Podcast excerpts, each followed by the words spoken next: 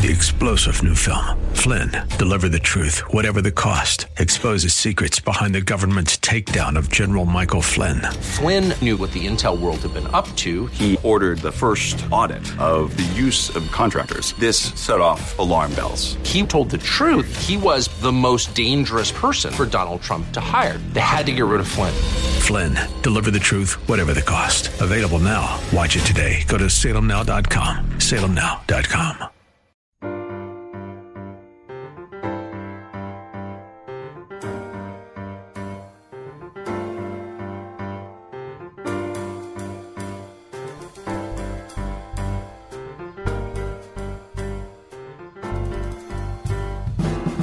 Welcome to His Life Revealed with Pastor Todd Granger of His Life Fellowship in San Antonio, Texas.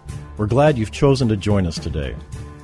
Our passion at His Life Ministries is to help believers know Him and show Him. So we keep it simple. It's just about Jesus. Our prayer is that the Holy Spirit will make His truth plain to you so you can walk in freedom and enjoy the life of union that God has designed for you to live. And now, here's Pastor Todd. We talk a great deal about the soul here. And it's not so that you can have some kind of anatomical picture of what the Christian looks like so much is that you understand that that's where the real battle takes place. Everything that God speaks to in terms of His commands and what He wants the Christian to express, we struggle with in the soul, not in the spirit.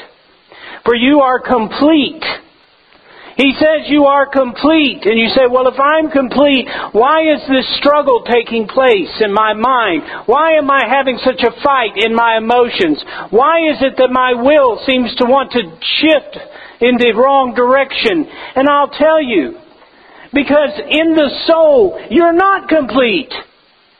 You're complete in the spirit, but you're not complete in the soul. The soul is absolutely a vacuum, and it must be ruled. It must be ruled. And you, Christian, have within you the life to rule it. You have within you the Christ who created you to be ruled, created the soul to be ruled. So everything that God commands of you, everything that God says this is what the Christian is to be and what the Christian looks like, He puts forth through your soul out of your spirit because His Spirit is in, in union with you.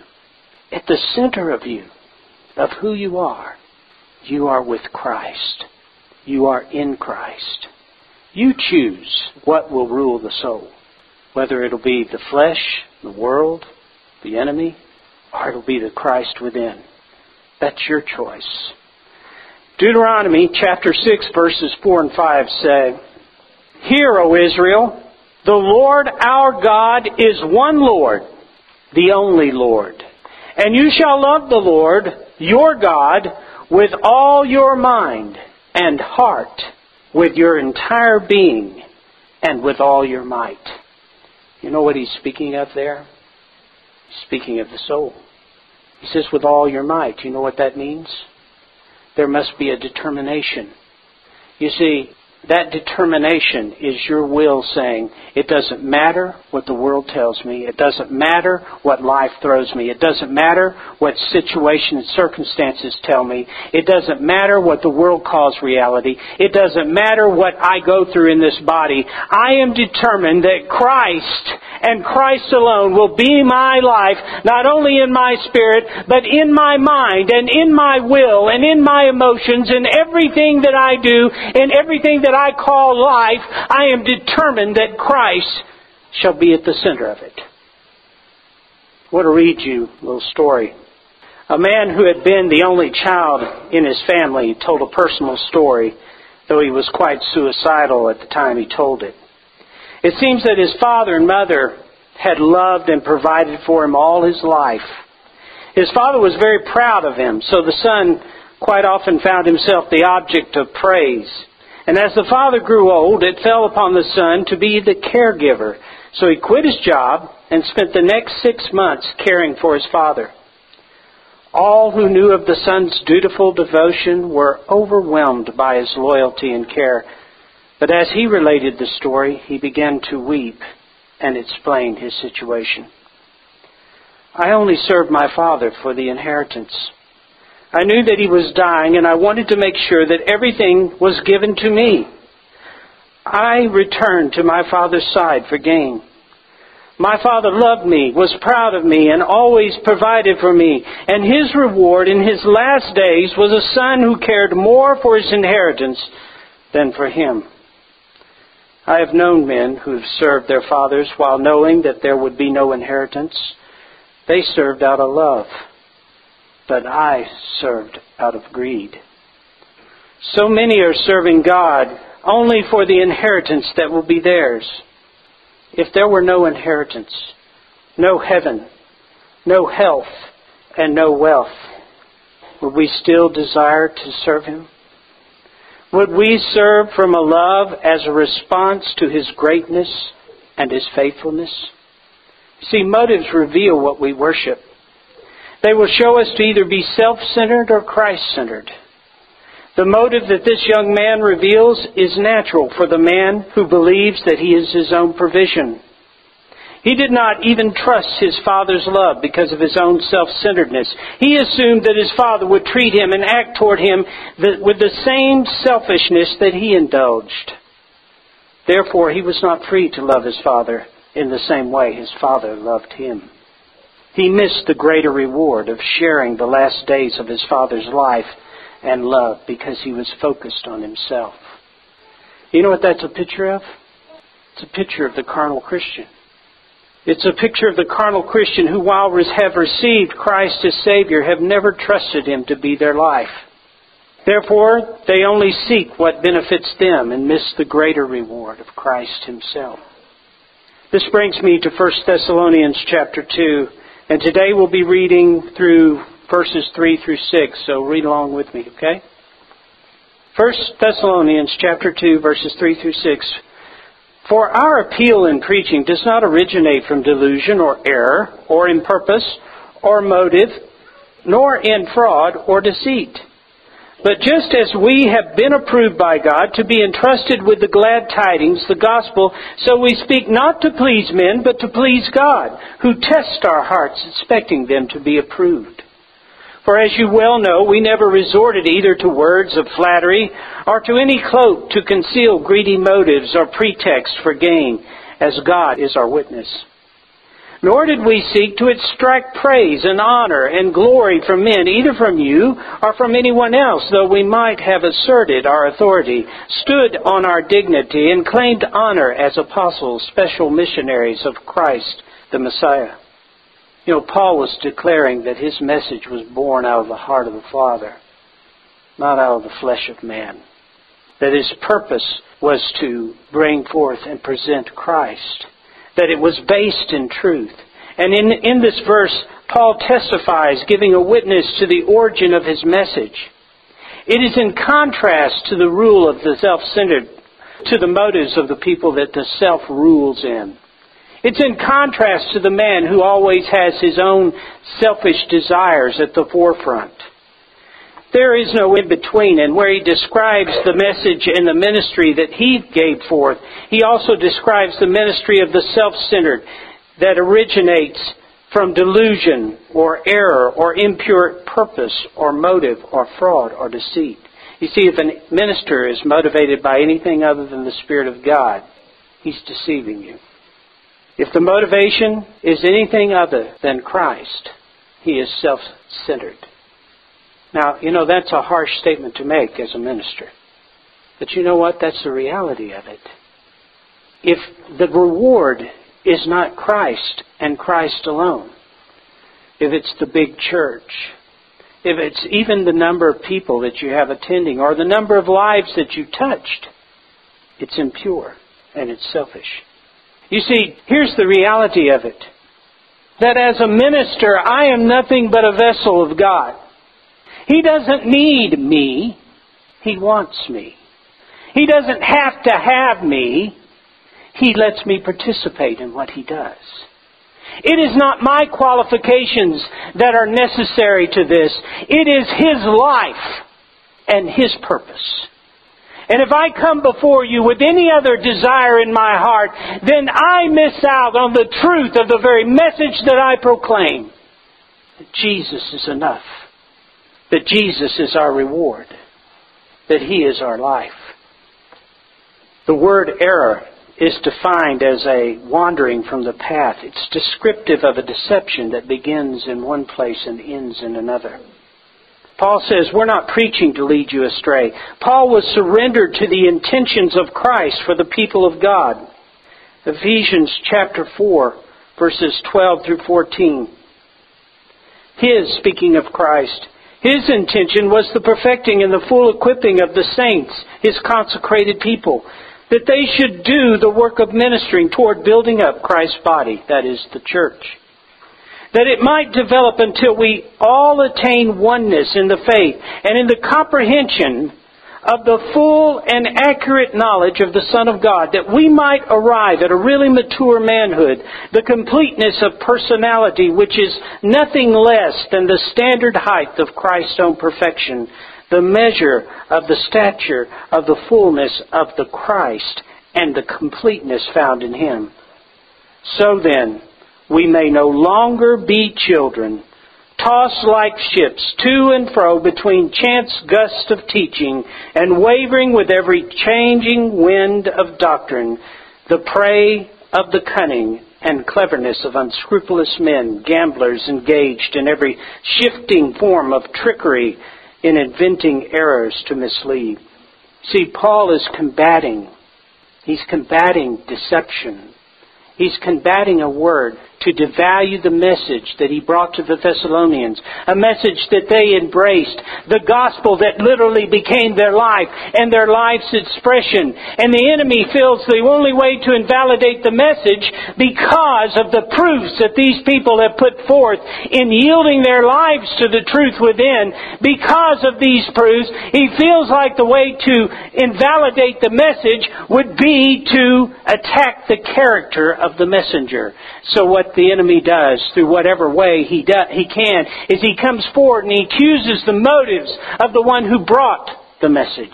He accuses him of being self-centered, of having selfish motives and impure motives, of having some way of twisting or, or desiring to twist people around himself and manipulate him. And you see in the accusation the heart of the enemy. You see in the accusation the truth of the accuser what He would do with your life. Many times, when you are listening to that voice within you that is accusing you, telling you that you are hopeless, telling you that you are, are bereft of the love of Christ, telling you that you have been separated, telling you that there's no place for you, telling you that you're finished, that you can't make it, that you can't cut it, going on and on in your ear, you need to understand that He is giving testimony of Himself that is who Satan is. It's not who you are.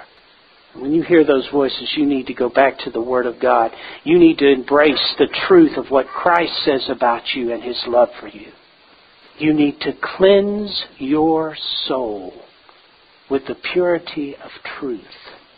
For it's what you embrace in your mind, will, and emotions that becomes your behavior and the track or the plane on which you live life. That's why there is so much pain in the Christian community. They have not understood this. They have not understood that they literally do have to choose. That they literally do have to determine. Paul says, my determined purpose. He doesn't say, I have told God that I want to be a good Christian and I'm just waiting around for Him to make it happen. That all the while I'm hoping that He blesses all the things that I find most attractive, which are right here upon the earth. They're whatever feeds my flesh and whatever makes me feel significant. They're whatever gives me identity upon the planet, but they have absolutely nothing to do with who you are in Christ. The accuser, once again, pulls the people of God away in the soul because they don't know, they don't understand, or they ignore that they have to choose that they have to determine. Paul is combating the effort to deceive the Thessalonians. In the verses I just read, Paul outlines how the Christian avoids deception and error, that we might attain a oneness in faith and in the comprehension of the full and accurate knowledge of the Son of God. The Amplified Translation actually talks of a completeness of personality, which is based in the soul, a completeness found in Him. As I said before, in the soul, we need to be complete. We are complete in the Spirit. We are in union with Christ. We have everything we need in Christ Jesus. But in the mind, will, and emotion, the battle goes on. There is a completeness. A completeness that must be affected by the rule of Christ. A completeness that must be activated by faith. A determination to say that my life and my reward is Jesus. That my determined purpose and my desire is based in Him. You see, in the soul, there is a, a vast amount of ignorance and vacuum. It is because the soul is constantly tempered with the accusations, with the attractions, with the lust of this world, and with the body. So you know what?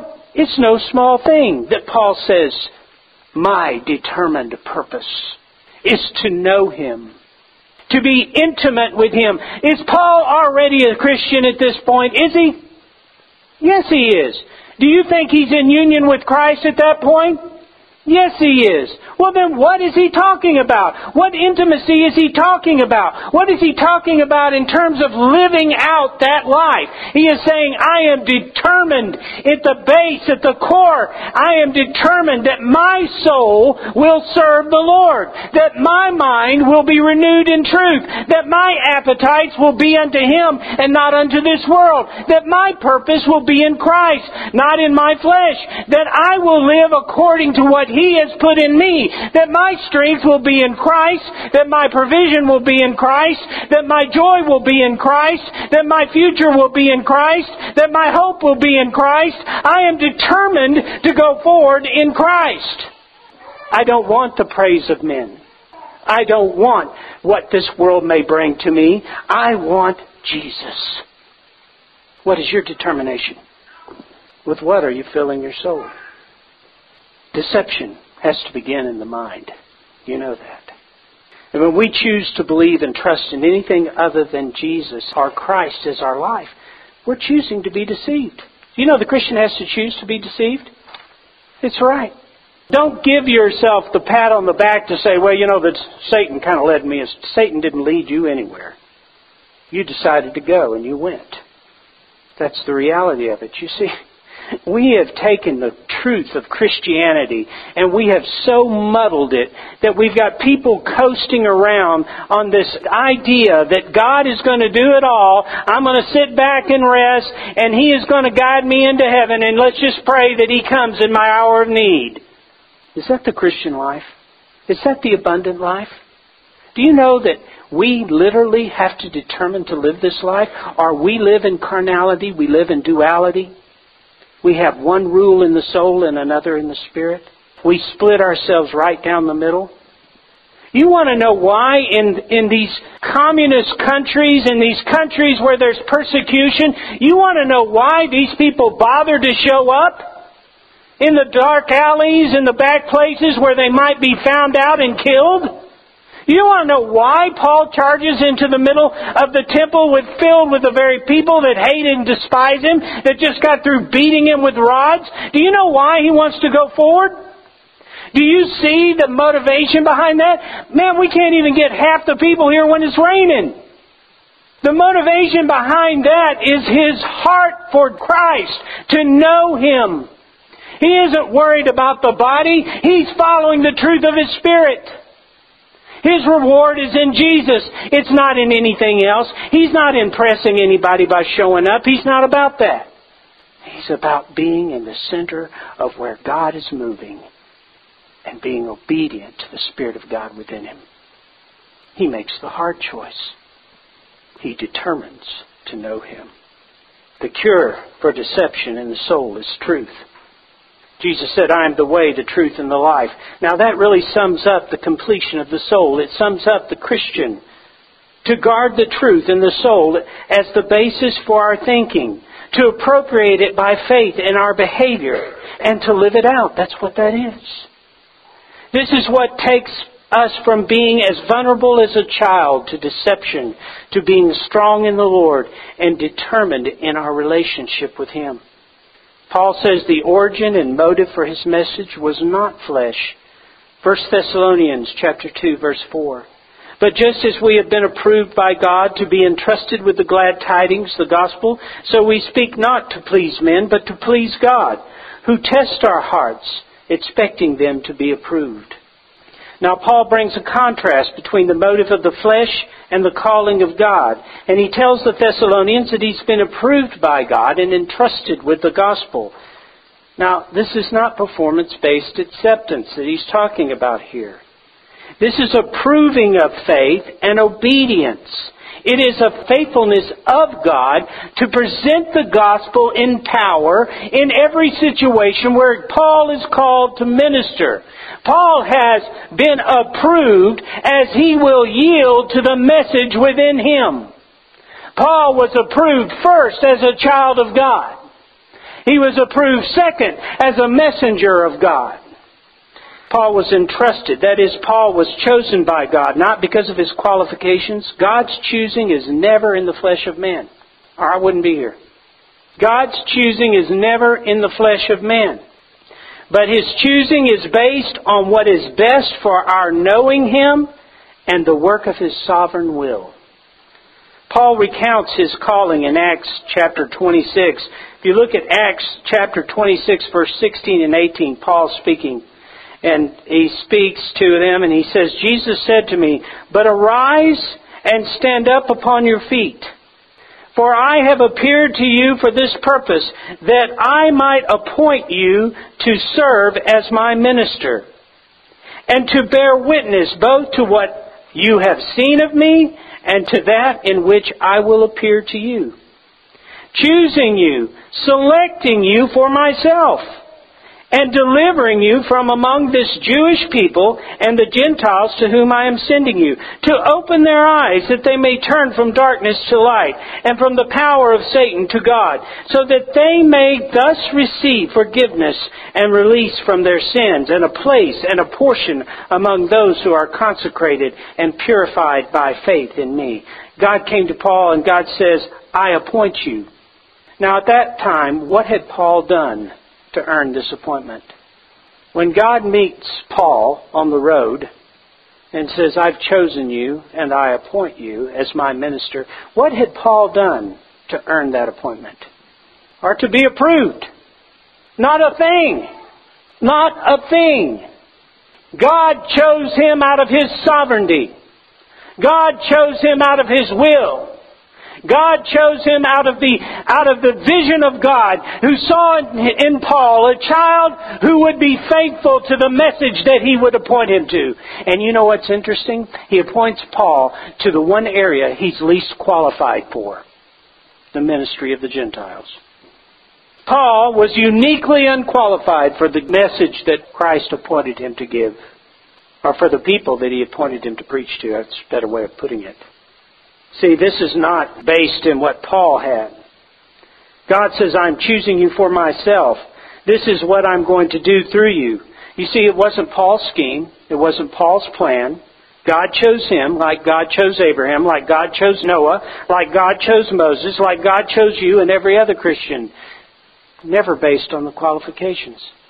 He says to Noah, You'll build an ark. With what for? Well, at some point there's going to be rain. Well, what is rain? I know nothing of arks. I know nothing of rain. I don't even know what a sea is. How? A flood? What's a flood? No, it wasn't qualified. He chose Abraham, old in years, very old in years, and says, You're going to birth a nation. Was Abraham qualified? He chose Moses. He says, Moses, you're going to go and declare to Pharaoh, and you're going to lead my people, and you are going to bring to them my word and my law. I can barely say my name before you. I can barely speak. Can't we get somebody else to talk? Moses wasn't qualified. And then he chose you. Have you disqualified yourself for what he has for you? Have you been listening to the accuser? Have you decided that maybe you don't have value? That maybe your value is second best or less than what it could be or should be? What is the truth? What is it? That He has chosen you, that He has a plan for you, that He put a plan together that is perfect for you, not because of your qualification, but because of what He is going to effect through His life in you. And He chose you because He loves you. He loves you. Thank you for joining Pastor Todd Granger for His Life Revealed, the radio ministry of His Life Fellowship in San Antonio, Texas. We hope today's message has encouraged you to yield to His life in every situation, rest in His life moment by moment, and receive from His life all that you need to show Christ in this world. If you'd like to know more, visit us on the web at hislifeministries.org or on Facebook at His Life Fellowship. And you're invited to join us for worship services on Saturdays at 5 p.m. at 7015 Wurzbach Road. If you would like to help support this ministry, send your tax deductible donation to His Life Ministries, P.O. Box 1894, Boerne, Texas 78006. And finally, this coming week, our hope is that the image of the invisible God would be visible in you. And remember, wherever you go, whatever you do, the hope of glory is Christ in you.